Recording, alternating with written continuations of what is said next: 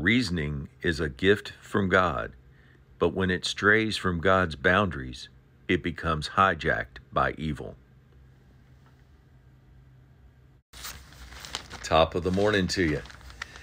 When we read Genesis chapter 3 with the eyes of love and a firm determination to get to know God better, we discover the root cause of evil that, go, that grips our nation and the world. Verse 1 Now the serpent, or the devil, was more crafty than any other creature of the field which the Lord God made. Satan said to the woman, Can it really be that God has said, You shall not eat from the tree of the garden? He tries to reason with her, basically saying, This doesn't make logical sense. God made these trees. God is good. These trees have to be good. Just look at their beauty. Then Satan flat out lies in verse 4 You shall not surely die. His, he reasons with her to set her up to believe a lie. The only problem is his reasoning goes against God's word, and his lie certainly goes against God's word as well.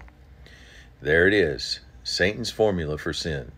In this case, the end result was they ate of the forbidden fruit and were cast out of the garden by God.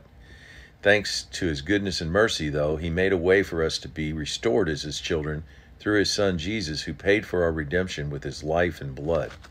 All it takes for us is to reject Satan's deception and lies and reasoning and put faith in God's ways through Jesus. And that's been the root cause of this battle between faith in the kingdom of the world, it's reasoning versus the faith in the kingdom of God's ways. James 4 4 clarifies Do you not know friendship or agreement with the world is enmity with God? Whoever wants to, uh, to be a friend of the world makes himself an enemy of God. Proverbs fourteen twelve tells us human reasoning or a way that seems right to a man ends in death.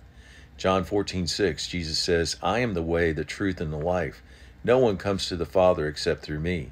2 Corinthians 10:4 and 1 Thessalonians 5, 8, the weapons of our warfare, faith, hope, and love, are mighty for the pulling down of strongholds, of lies and deceptions.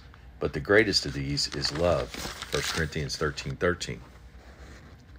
Word of encouragement no wonder we live in a world where it seems good sense has come off the rails.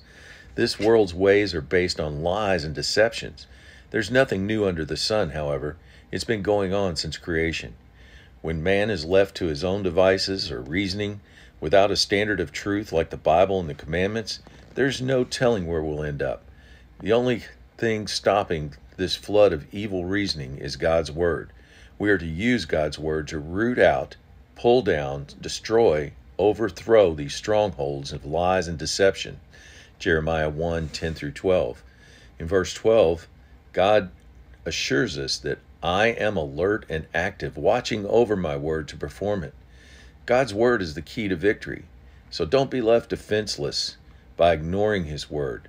That's like going to fight blindfolded.